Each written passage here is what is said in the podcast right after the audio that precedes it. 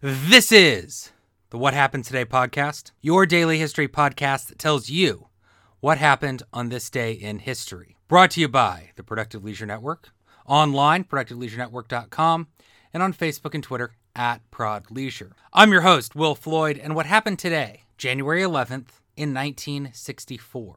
The Surgeon General's Advisory Committee on Smoking and Health, led by the Surgeon General of the United States, Luther Terry, released a report, Smoking and Health, report of the Advisory Committee uh, to the Surgeon General of the United States, that outlined the health risks associated with smoking tobacco products. This is a huge moment in terms of everyday life. This was not a report that first outlined the health problems associated with smoking tobacco. It was not something that was even brand new material. But it was the thing that pierced the consciousness, and it was a U.S. public health official announcing to the entire country that smoking was dangerous. And its effects really were astonishing because it really made people say, okay, we need to stop smoking. And for Americans, this was really something. Tobacco is what made the English colonies in America profitable. It's what made people finally able to go. Tobacco is a drug native to the United States. And when Europeans first came to what is now the United States of America, they encountered many Native Americans smoking, which they had never seen before, and this strange weed that they would put into a pipe and light on fire and enjoy. And it turned out a lot of the Europeans enjoyed it. On the other hand, what was actually planted was pretty rough. It was hard to grow. It was something that was really used kind of ritualistically. And so in 1612, a man named John Rolfe came to the Jamestown colony, which was about to die off. People were still coming to it, but they would die almost as soon as they came. And instead of the Nicotiana rustica, he brought Nicotiana tabacum. This is basically a cultivated weed. But John Rolfe doing this, and then lots of people growing it and then selling it to England, made lots of money, which meant that there was lots more tobacco being grown.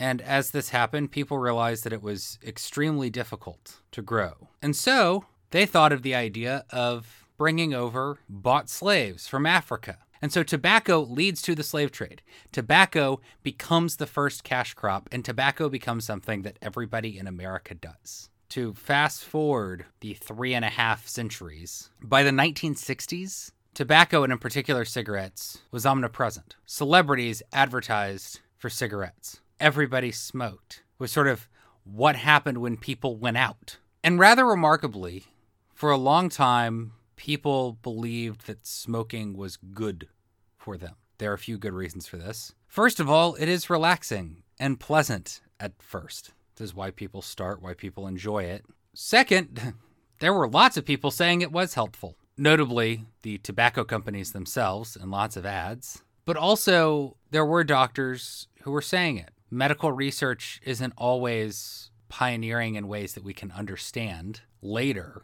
why it did it. But people started realizing that smokers were more likely to die young, and particularly they realized lung cancer, that filling your lungs with smoke probably wasn't good. Also, that they were generally much more unhealthy. And so there was a growing consensus throughout the 1950s that tobacco products and smoking tobacco products was incredibly harmful. In particular, throughout the 1950s, public health officials were saying there probably is something going on that if you smoke, you have increased incidences of lung cancer. Or this is probably not the best thing you can do for your long term health. And in 1957, the Surgeon General at the time, Leroy Burney, made it the official position of the United States Public Health Service that there is, in fact, a relationship between smoking and lung cancer. In 1962, there was a report from the Royal College of Physicians in Great Britain that said that cigarette smoking led to lung cancer and bronchitis. They also speculated on cardiovascular disease. And so in November 1962, President John F. Kennedy greenlit an idea of Surgeon General Luther Terry to start a committee that explored the link between smoking and bad health. For a little more than a year, leading doctors met and talked about all of the research being done. And at the head of this was Luther Terry, who was an interesting man himself. Terry was a native of Red Level, Alabama. Red Level, Alabama was and is a small town. And as he was growing up in the teens and 20s, he followed around his father, who was the only doctor in town, helping him out, seeing what was going on, and learned about sort of being a doctor from seeing a country doctor, his father. And then went to Birmingham Southern College, then became a doctor at Tulane, and wound up finally in Baltimore. In Baltimore, he was working for the Public Health Service Hospital, and he was able to do a lot of research on cardiovascular diseases. He was an expert on the heart and the way that the heart could fail. Ended up being a professor at Johns Hopkins University's School of Medicine before he became Surgeon General under John F. Kennedy. This meant that he had a background both in intense research, but also had just seen day to day ailments. And one of the interesting things about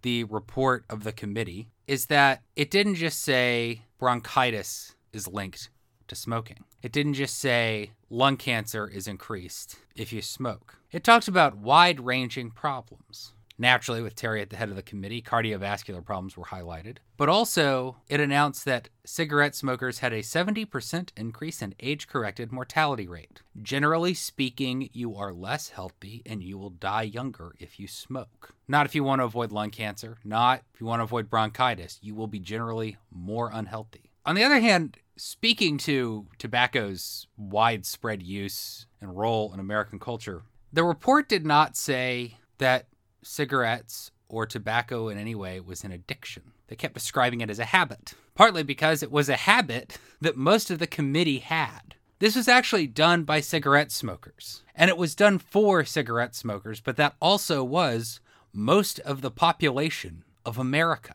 And this is the true impact of the Smoking and Health Report. People had heard stories, they had seen some research, but this was a comprehensive study done by the Public Health Service of the United States of America that said smoking is bad for you. Cut it out. And people did. It's hard to say exactly how many people smoked in 1964, but it was extremely commonplace. And most of the people who did smoke in 1964 over the next few years actually quit cold turkey most people who have ever smoked can quit cold turkey if they want to. Not everybody who smokes as a teenager will end up being a chain smoker later in life. But many people cannot. And so part of the effect of smoking and health is that it actually made smoking something done by people who smoked a lot more on average and were less likely to be able to quit smoking. But it also generally made everybody aware that smoking was a problem. Now people wanted to find ways to limit smoking by teenagers. The famous Surgeon General's warning comes out in the wake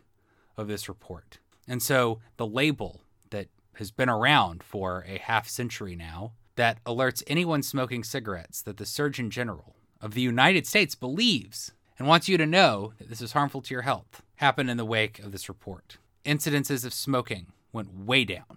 And generally, the view of the public was that smoking was, in fact, bad for your health and that you shouldn't do it and that it should not be a central part of American culture. All because a committee led by Surgeon General of the United States Luther Terry issued Smoking and Health report of the advisory committee to the Surgeon General of the United States which is what happened today, January 11th in 1964. That does it for today's episode, but please come back tomorrow.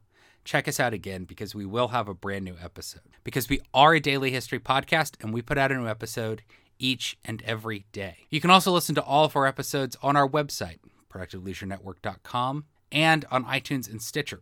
And if you're listening to us on iTunes and Stitcher, you can help us out immensely by subscribing to this podcast, leaving a rating, and leaving a review. That is the only way we will be able to get on charts and reach new listeners. You can also help us out more directly by going to our Patreon page, patreon.com slash productive leisure, and becoming one of our monthly patrons. By giving a small monthly donation through Patreon, you can allow us not only to keep doing the What Happened Today podcast, but add new podcasts in the future and continue to grow the Productive Leisure Network. So if you want to do that or get any of our cool little bonuses, go to patreon.com slash productive leisure today. You can also follow us for information on everything to do with the Productive Leisure Network on Facebook and Twitter at Prod Leisure. Thanks for listening and see you tomorrow.